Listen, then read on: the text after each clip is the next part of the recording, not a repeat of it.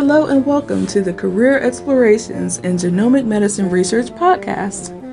This program is sponsored by the University of North Carolina at Chapel Hill's Program for Precision Medicine and Healthcare. This Career Explorations program is aimed at undergraduate students. Our goals are to help you expand your knowledge of potential careers related to genomic medicine research. And we hope to increase your understanding of what you will need to do to become a member of the genomic medicine research workforce. We also want to help you build a supportive network of professionals. Each episode of this podcast series presents a conversation with a researcher or clinician who works in a particular aspect of genomic medicine research. Jean Cadigan is an associate professor of social medicine and a core faculty member in the Center for Bioethics at the University of North Carolina at Chapel Hill. She was a sociology major as an undergraduate and then went to graduate school in anthropology. As an investigator in UNC's Center for Genomics and Society, she studies the ethical, legal, social, and policy implications of translating genomic research into clinical care. What do you consider the greatest ethical dilemma of genetics right now? I think the biggest problem that the field of genetics faces at the moment, from an ethical, legal, and social implications standpoint, is fair, just use and application of its technologies. So we have science fields of including a diverse group of people to um, participate in research studies. We are um, our reference group um, for reference DNA is made up almost entirely of white men, frankly. I mean, not even white women, too. It's like the reference DNA was white men. And we suck, frankly, at making sure that we have a more diverse pool of reference ge- genetic samples to make real advances. Assuming we can make real advances, then the next thing is making sure that all of the things that we advance for get applied in just equitable ways to all segments of the population. Yeah. Uh, do you mind talking a little about what you're working on now, some of your research you're doing? Sure. So at any given time, I have five or six different research projects going. So I'll just tell you about the ones I know I'm working on today, for example. um, so this morning I was working on looking at interviews that we did with people who run biobanks. And a biobank is you might all know, but just in case you don't, um, they're loosely defined collections of human genetic samples and associated data that are stored long term and used for future research projects. And there are a lot of ethical and legal issues associated with around doing this. So, ethics just quickly. One is how do you properly consent someone to participate in a biobank when the whole idea is for future unspecified research uses? So basically, you have to ask someone, hey, will you give this sample? And we're not sure what we're going to do with it. So trust us which goes in the face of any kind of proper consent that we normally give people because we normally tell people when they consent to something like hey this is what we are planning to do with your sample or do in this research project. Okay so that that's one ethical issue associated with biobanking. Another is on the more legal side um, what is the official ownership of those samples once they are brought into a collection?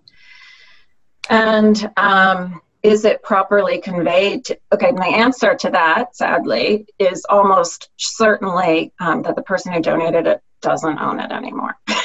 so, is that properly conveyed to people? In a transparent way? And what happens if we do some kind of great commercial discovery with the samples that have been collected and we make lots and lots of money? Do we have any plans to share money with you? And the answer almost always is no. So, is that properly conveyed? Do people, you know, have expectations that are in line with what the reality would be? So, I have done interviews with biobank managers for years and years about a bunch of ethical issues. And the ones that I'm most interested in now are basically a lot of the ones I just said, but but more to the point that a lot of biobanks don't have plans for how they're going to be sustainable. So they say that we're going to facilitate research for ever. I mean, a lot of times there's no set endpoint, and yet they don't have the funding for that. They don't have a proper business, have nothing beyond you know maybe a few years of funding to ensure that this continues. And what happens then essentially is they're they're possibly breaking kind of a promise that they've made to people who donate the specimens. So if you have a rare genetic disease, for example, and you have donated your specimens on the hope that someone will do research on this and we will make real advances um, and then the biobank just closes or they don't properly ensure that researchers are accessing the samples, which is incredibly common. How, how do we deal with that from an ethical standpoint? I think that I would argue you have broken a promise to people, mm. and there ought to be ways that we ensure that we don't break those kinds of promises. So we need to have better plans. So that's one project, trying to eventually get toward recommendations for more ethical um, design and management and conduct of biobanks to help facilitate real advances in genomics that will benefit um, the people who gave samples willingly or benefit their children or grandchildren. So that's one project. And then another project that I'm working on today is I'm looking, I did a bunch of interviews with people who are parents of children with Duchenne muscular dystrophy, which, if you know anything about Duchenne muscular dystrophy, you know that it is a terrible, horrible disorder that essentially weakens muscles and heart and lung function over about two decades of a child's life when then they eventually die in early 20s. There is no cure. Death is certain from it unless they die of something else before then. It's a terrible, terrible disease. And Duchenne is one of a few conditions that have been put forth as a possibility for an early clinical trial in gene editing research. The hope is that they could edit DNA in it almost almost always affects boys. So when I say boys, I'm not really neglecting girls. It's just that they don't typically get it. So if they can edit the DNA in boys who have Duchenne, they might be able to create a make it so that a protein that um, does sort of doesn't inhibit muscle functioning is turned off or turned on. Okay, this is where you now realize I'm a social scientist, not a geneticist. so, anyway, it's a prime candidate for gene editing as a possible cure. And so we conducted interviews with parents who have children with Duchenne about their thoughts about this using gene editing as a possible cure, walking through the potential risks and benefits, and asking about you know their their responses to possible risks, their thoughts about who might be ultimately chosen for clinical trials? Um, is are there equity issues in that? And yes, there are. If you ever wonder, are there equity issues in something? The answer is almost always yes.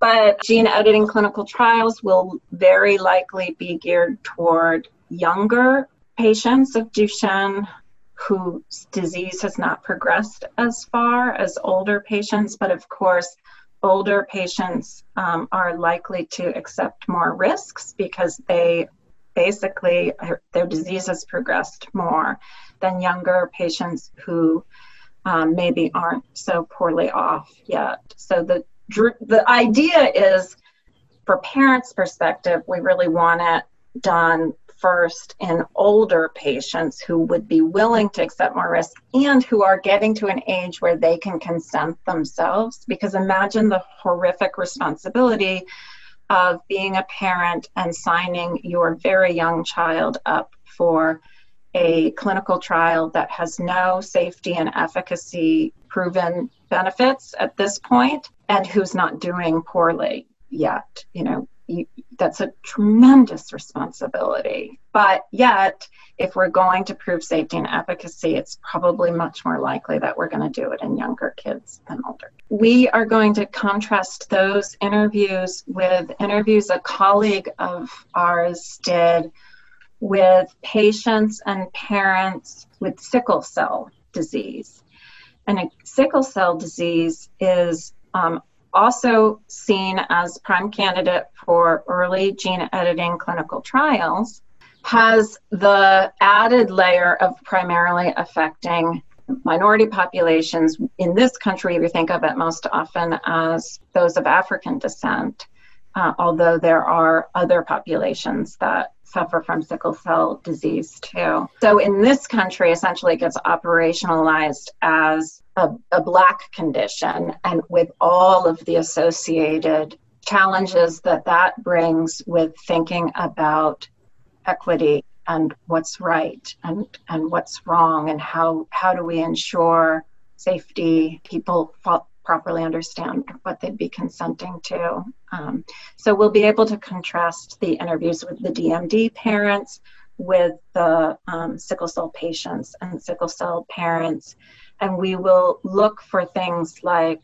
discussion of justice in there. And we're gonna, we know already that we'll see them almost entirely in sickle cell and not in DMD, and we want to be able to write about these kinds of differences. Yeah, so those are two two of my several projects that I'm just going to happen to be working on today. Thank you. Sure. I I'm come from a background where I'm only used to like uh, hearing from traditional science researchers. So, you know, like in the in the lab bench, and you know, I've been part of clinical research labs where I do a lot of literature review, but you know, I'm kind of unfamiliar with your uh, field. So, I mean, I know I've seen the uh, question on this pamphlet talking about what a typical day is like for you, but yeah. I'm a little curious as to where your research is oriented, like where where most of your time is devoted to, um, as far as like what kind of what kind of implications you have on the projects. Does mm. that hmm. make sense? Mm-hmm. Yeah. Okay. I, I, well, I'll start to answer, and then you can tell me if I'm if I'm answering properly or I've I've misunderstood. But I think what I'm interpreting you as asking me is how does the ethics or the legal or the social stuff, when I bring it up or point it out or whatever, how, how does it have or does it have any impact on moving the science forward, for example, or changing the way things are? Is, is that right? Yeah, that's actually spot on. Ooh. that's, yeah, that's what I was mostly concerned about because, like, I wow. know that this is like a pretty big issue, but I just wanted to see how it related to the actual science and like. Yeah. Okay. So mercifully, um, I collaborate with amazing, wonderful scientists who think that um, ethical issues and legal issues and um, social issues related to the kind of research that they do um, matter. Okay, so that's the first thing that I actually hang out with people that already think it matters. So for the most part, I don't have to spend my life convincing them it matters. The people who are in my field sometimes get seen as the quote ethics police that we're just going to come in and tell you all the things you're doing wrong and how you're violating people's rights and you know, that kind of thing, which doesn't lead to great collaborations with scientists. But that hasn't been my experience. I think mm-hmm. that a big way it has impact is to begin with the design of a research study.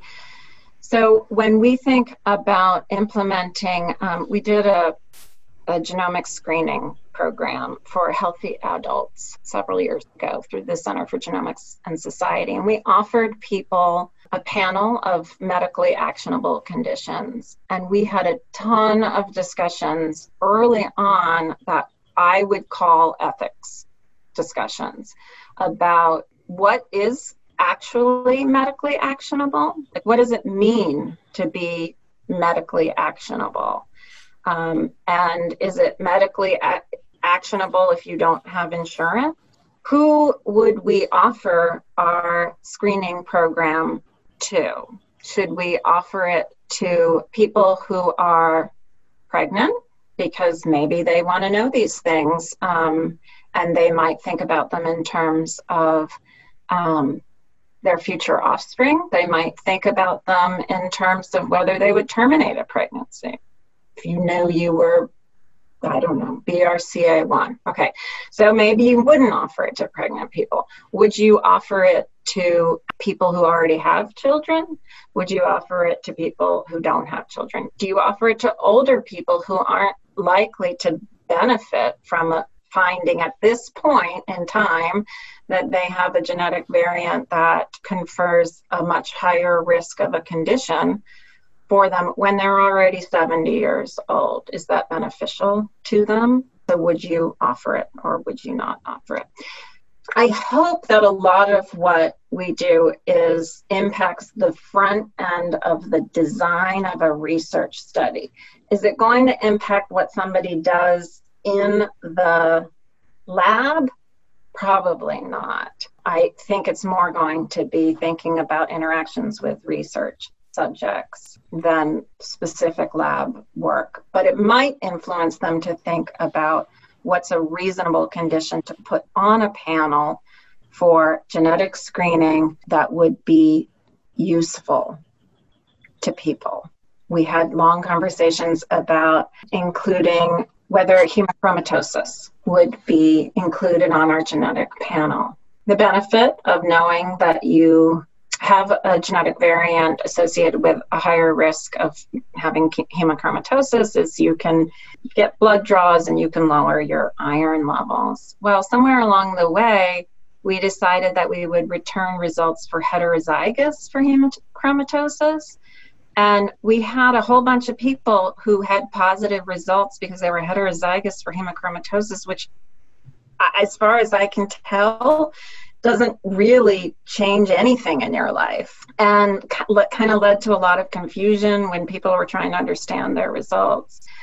And so we might have argued that not necessarily it was unethical to have returned the hemochromatosis, but we unnecessarily confused people in a way that felt wrong after it was done. And when we would interview them, and they would be so confused and whether they questioning whether they needed to tell family members about their heterozygous um, result for hemochromatosis. I can tell you one other thing that we're hoping to do is um, I just got funded for a research project that is looking at it's it's kind of in reaction to the gene editing, editing of the twin girls in China. If you've heard mm-hmm. about that when they Dr. He Jiankui came out to the world at a massive um, international genomics conference saying in November of 2018 saying, guess what? I have successfully edited and implanted embryos that have resulted in the live birth of twins, and I edited them so that they had, could confer some resistance to HIV. Mm-hmm. I edited the gene CCR5. So they would have some resistance to HIV.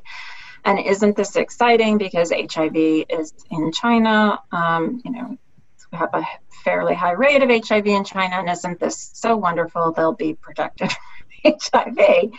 And the world um, was reacted with outrage, mostly scientists um, reacted with outrage. And it really became after that a discussion about how we ought to consider governing um, human genome editing, like what what kinds of rules should be in place that um, might not already be in, you know, ways we can apply current laws to gene editing. So, what additional things might we need? And are there ways that we could ever come up across the entire world with a belief that we could all have the same laws? Like, is there something about our collective humanity that would make us come together and decide the world over. This is what's acceptable in human genome editing and this is what's unacceptable and can re- and can scientists abide by that in a global environment that scientific environment that applauds basically big scientific advances.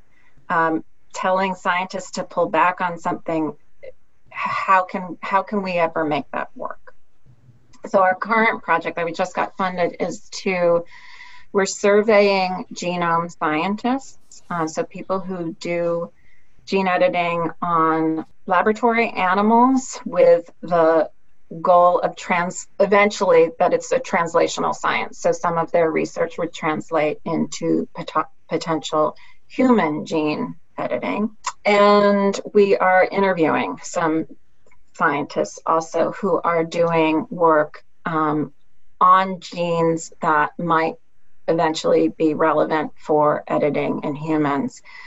Um, and we'll be asking them about their thoughts about the boundaries of human gene editing. You know, what what should be off limits, if anything. Uh, traditionally, we have said enhancement is off limits, but just like we do in sports, for example, that you can see the creep of enhancement in, in sports and how that works. So, are we looking at a similar kind of gene ed- as gene editing advances and we move it from treatment, you know, those poor Duchenne boys, and we are trying to treat them and we are um, trying to get them better to preventing a disease like He Jiankui did with preventing HIV, which is crazy in so many ways, but would we gene edit to prevent disease? And then would we you know gradually start allowing enhancements um, this is where people talk about designer babies in whatever way but if you can um, treat or prevent cognitive decline in people so that they don't get dementia early would we think eventually about using those same technologies to enhance cognition among people who are not at risk for any kind of decline? So that's this the, that's that study, and it's big with interviews, observations of scientists and of policymakers doing gene editing policy work, all to try to hope to influence the dialogue about whether and how gene editing should be regulated at a local level, a national level, or a global level. Thank you for that. it's really long. yeah, yeah, it explained everything. Uh, you said that it, maybe it's a little crazy to think about um, gene editing to prevent an infectious disease like HIV, mm. but do you ever think? I mean, just like we take vaccinations, you know, with COVID 19, the rush to develop a vaccine, could um, gene editing be beneficial against um, infectious diseases? Yeah, so yes is the answer. Um, that is a way we could go with it, certainly. And um, what happened for our project, we were surveying these gene editing scientists, and COVID hit, and we were still developing our survey and we felt like shoot we need to make this like covid relevant somehow so like people will open our link when they get an email and you know so we we designed some covid questions about the reasonableness and feasibility of using gene editing to address covid and thought we were being so clever right? We got back a bunch of responses like like I just don't even see how that can ever happen. And the thing is, like, it, it, probably could happen, but we we were somehow way too far down the pipe. Like they they were not going to play that game with us. Um, so those questions failed. But I will tell you what question didn't fail about COVID, which was a question about if there were to be ways that we could use gene editing to address COVID in one way or another, whether it's preventive, whether it's treatment, I don't know exactly, ought it fall under the same kinds of regulations as other gene editing techniques, right? So, would should we fast track it? Should we um, think more about safety for COVID than other things, this, that, and the other. And the results indicate like people, if we could get to a point you could use gene editing for COVID, that there was more endorsement for essentially having looser regulations for its use than other kinds of gene editing protocols, which I found interesting. You know, they, they people seemed I guess with anything. I mean, now with public health, crises, we are happier to loosen all kinds of things or, or tighten things. So, like, you know, when we think about public health ethics compared to, say, clinical ethics or research ethics, which is so terribly focused on the individual and what is best for an individual, public health ethics, we think about what is the most beneficial for the public. And out in the answers to that question that um, this is such a public health emergency that we ought to proceed even if we would worry more about safety, efficacy, regulations if we're doing the right thing. I had a uh, like a piggyback question. Do you see that same sort of response for other public health infectious diseases? I mean, I keep thinking about. I was. I think I was listening to like a like a radio segment about um, introducing a gene editing that would uh, limit the number of mosquitoes to yeah. The outbreaks of malaria in certain areas of the of the, of the world but I, is that do you see anything anything similar with that? Yeah so oh it's so interesting. So i don't know a ton about it because i'm really interested in the human aspects of of um, gene editing. But yeah these things called gene drives, and and um, they can be the the uh, one you're referencing, Langston, is um, you know could we essentially release mosquitoes that have been edited so that okay, I'm just where just with a grain of salt, I'm not a scientist. so my understanding is, Lana, tell me when I've got it wrong. my understanding is that um, they're edited so that when they mate, they are not going to be able to carry the malaria parasite in the same way so that they wouldn't infect people with, like future generations wouldn't infect people with malaria. And wouldn't this be wonderful? Because malaria is hideous, it's a hideous illness that a lot of people die from in the poorest areas of the world. It's terrible. And it would be wonderful to get rid of malaria. But is this the way to do it? Because, of course, we don't know what effects we'll have on ecosystems. We think, how do you prove this concept, right? In a, a way that is sustained in a small area. So, uh, so anyway, it's hugely controversial. And, and another interesting one is efforts to deal with Lyme disease, which comes from tick bites. And that one I don't understand as much. It's like editing mice that carry it. I don't, I don't get it.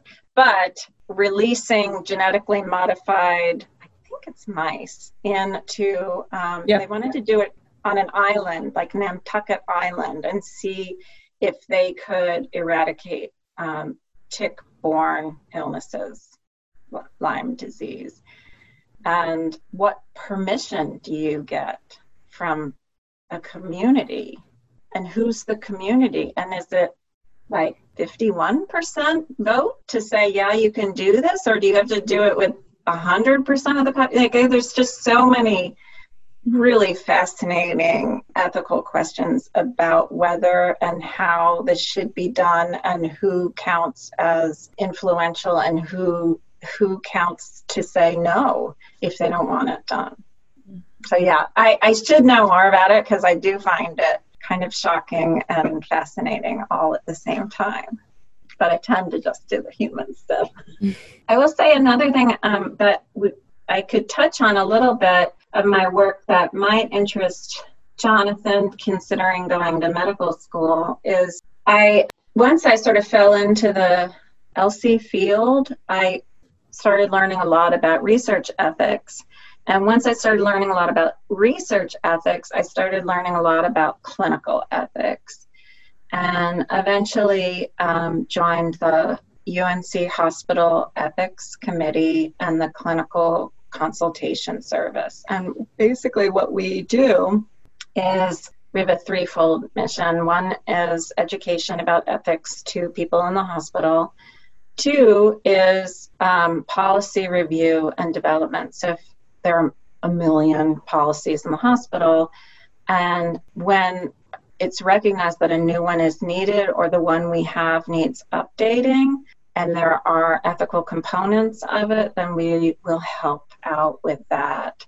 And then the third one is for patient care, you know, are there ethical dilemmas that have come up um, that would be helped out with an ethics consult um, where we help talk through different options um, and a patient can call an ethics consult or any medical provider can call an ethics consult well because of my background in the center for genomics and society and that the ELSI stuff the consults whenever we get a consult or a policy to review and help update that's related to genetics, they, they tend to ask me to help out with it.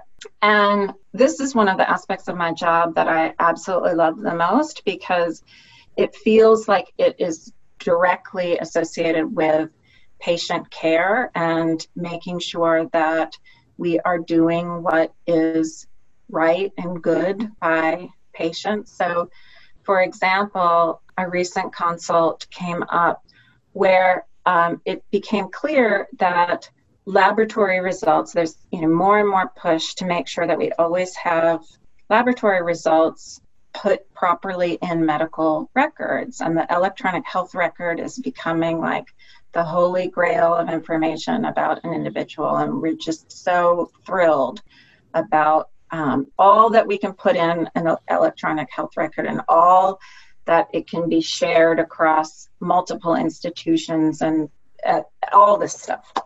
Well, they realized that they didn't have a policy related to when laboratory results come back that show as an incidental finding. And by incidental finding, I mean the lab workup was not meant to look for this, but because of the workup, the way it was done, something incidental was found.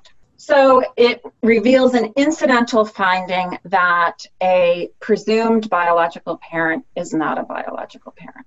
And what do you do with this information? I can tell you that this isn't a new issue that that you know we call it misattributed parentage or misattributed paternity has really been the one that we've talked about more often because almost always through history, it's the father who is not the father rather than the mother who isn't the mother. That being said, things are a little bit different now with the rise in in vitro fertilization because now it is, in fact, possible that um, you were implanted with the wrong egg and sperm. So you could have misattributed motherage. I don't know what the word is now. But at any rate, it's long been an issue. The mother thing now is different though.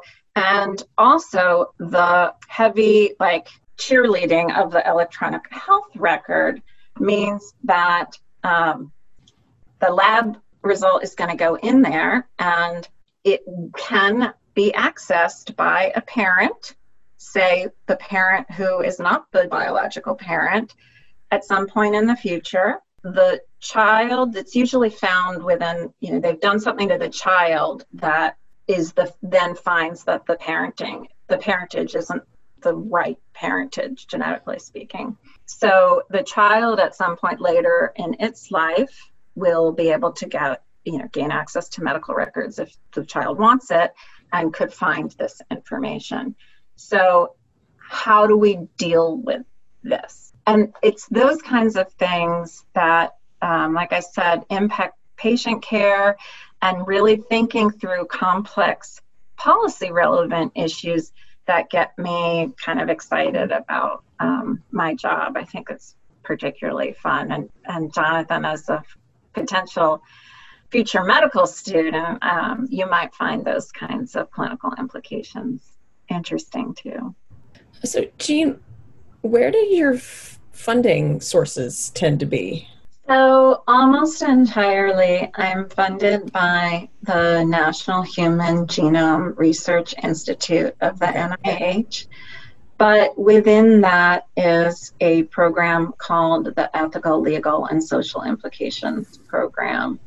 And it has a funny history to it, and the program does, in that when they were creating the Human Genome Project in the 19, I guess it was 1990s, there was a lot of, I don't know what the right word is, concern, uproar a little bit about doing this. Mm-hmm. and the potential ethical implications of sequencing the human genome. It just felt really huge and complicated, and maybe we ought not be doing this and this, that, and the other. Well, in an action that perhaps he has come to regret, the head of NHGRI, it was NIH, anyway, I think it was Francis Collins at that point. Somebody said, Don't worry, we're going to devote 5% of our budget basically from now on to studying the ethical, legal, and social implications of what we're doing. Mm-hmm. You know? And so there's this pot of money designated for this exact thing. And the field has really um, exploded since that time because, as you can imagine, there are ethical, legal, and social issues associated with like any kind of science.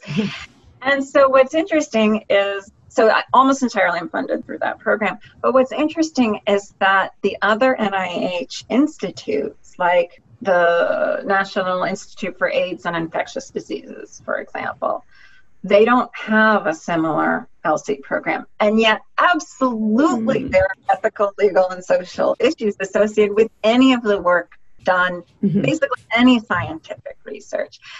And so the questions become like, could we, should we, would we transfer some of the knowledge that's been gained in how to develop a field of ELSI to other scientific pursuits?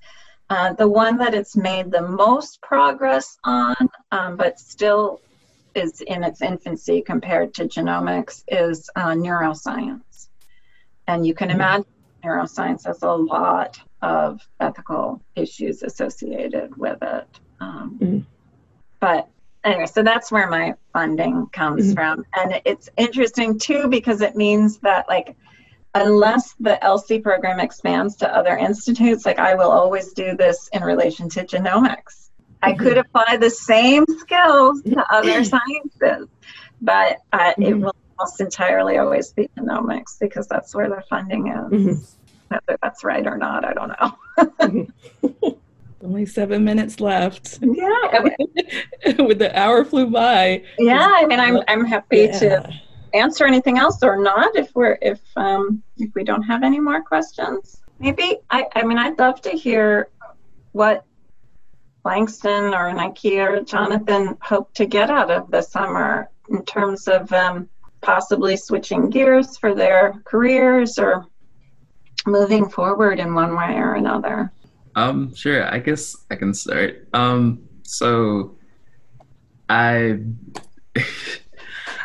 I'm considering applying to uh, graduate school in the fall for uh, epidemiology, and I wanted to really figure out a way because I enjoy what I'm doing now, and I sort of want to combine that with epidemiology in some way, and so I'm trying to just come up with different things that I could do, or maybe some careers that I could sort of combine combine precision medicine with epidemiology. And so I think, and that's that that was sort of the main reason why I decided that's what I wanted to get out of this, just to get some ideas, which you've given me a few. So thank you. oh, that's wonderful. That's a that's a great idea. Absolutely great idea. Would you want to stay at UNC? Yeah. Oh, their program is phenomenal. Yeah, I've heard really good things. Yeah. It's just absolutely phenomenal. Oh, it's great. Uh, as for me, um, so I'm a rising junior, so I have uh, kind of ways to go as far as like deciding a career path, but you know I'm just like in the middle, so I have to have some kind of concrete uh, idea. But um, this summer, I took the time to learn a couple soft skills, like uh, coding, because uh, I've always been kind of interested in that, like technology, and uh, I've always been interested in learning like the implications of like uh, combining technology with other fields. So, you know, I said that my major was uh, biomedical, but like I also have a really strong affinity to like research and biology. So I am considering going the uh, graduate school route rather, and maybe doing some bioinformatics because it seems to be interesting. Like coding is is really a lot more uh, interesting than I originally thought, and so yeah, I'm still kind of debating as far as a solid career choice. Well, all the ones that you've mentioned would, are fabulous options. It's great. Nakia, can you tell us a little bit about maybe next steps for you, or is this a bad time? no, I can talk. Um, so, like I said, I just finished um, a undergrad degree. I'm looking to go to grad school to get a master's in biomedical sciences, and I'm hoping to do some research there before actually applying and going to medical school. I don't really have like a specific track as far as like what type of research I want to do. That's why I was interested in just being in this program to see what this yeah. is all about. But my ultimate goal is to do heart surgery. So maybe I could do some type of genetic research that leans more towards cardiovascular, cardiothoracic track for, you know, and figure out how I can make the two work together. That's a great idea. Absolutely great idea. Well, you guys have great options ahead of you. It's very exciting. Thank you so much. It's a, a long road, but we'll get yeah. it done. it is a long road, but you know, the road um, basically is going to keep going whether you're on it doing um, a graduate degree or you are working or whatever it is. So if this is something that um, really interests you, try not to get daunted by the number of years it will take to achieve the goal um, you know, you get through it and then you really have something at the end of it. But it does, it can, I know it feels overwhelmingly long.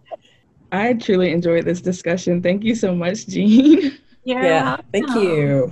You're very welcome. Well, I um, am happy to have done it, and I am happy that um, you all have exciting summers ahead of you. Um, hopefully, you find some good things to spark your interest and ways to move forward with your career paths. Thank you so much for taking this time out. Oh, sure. Happy.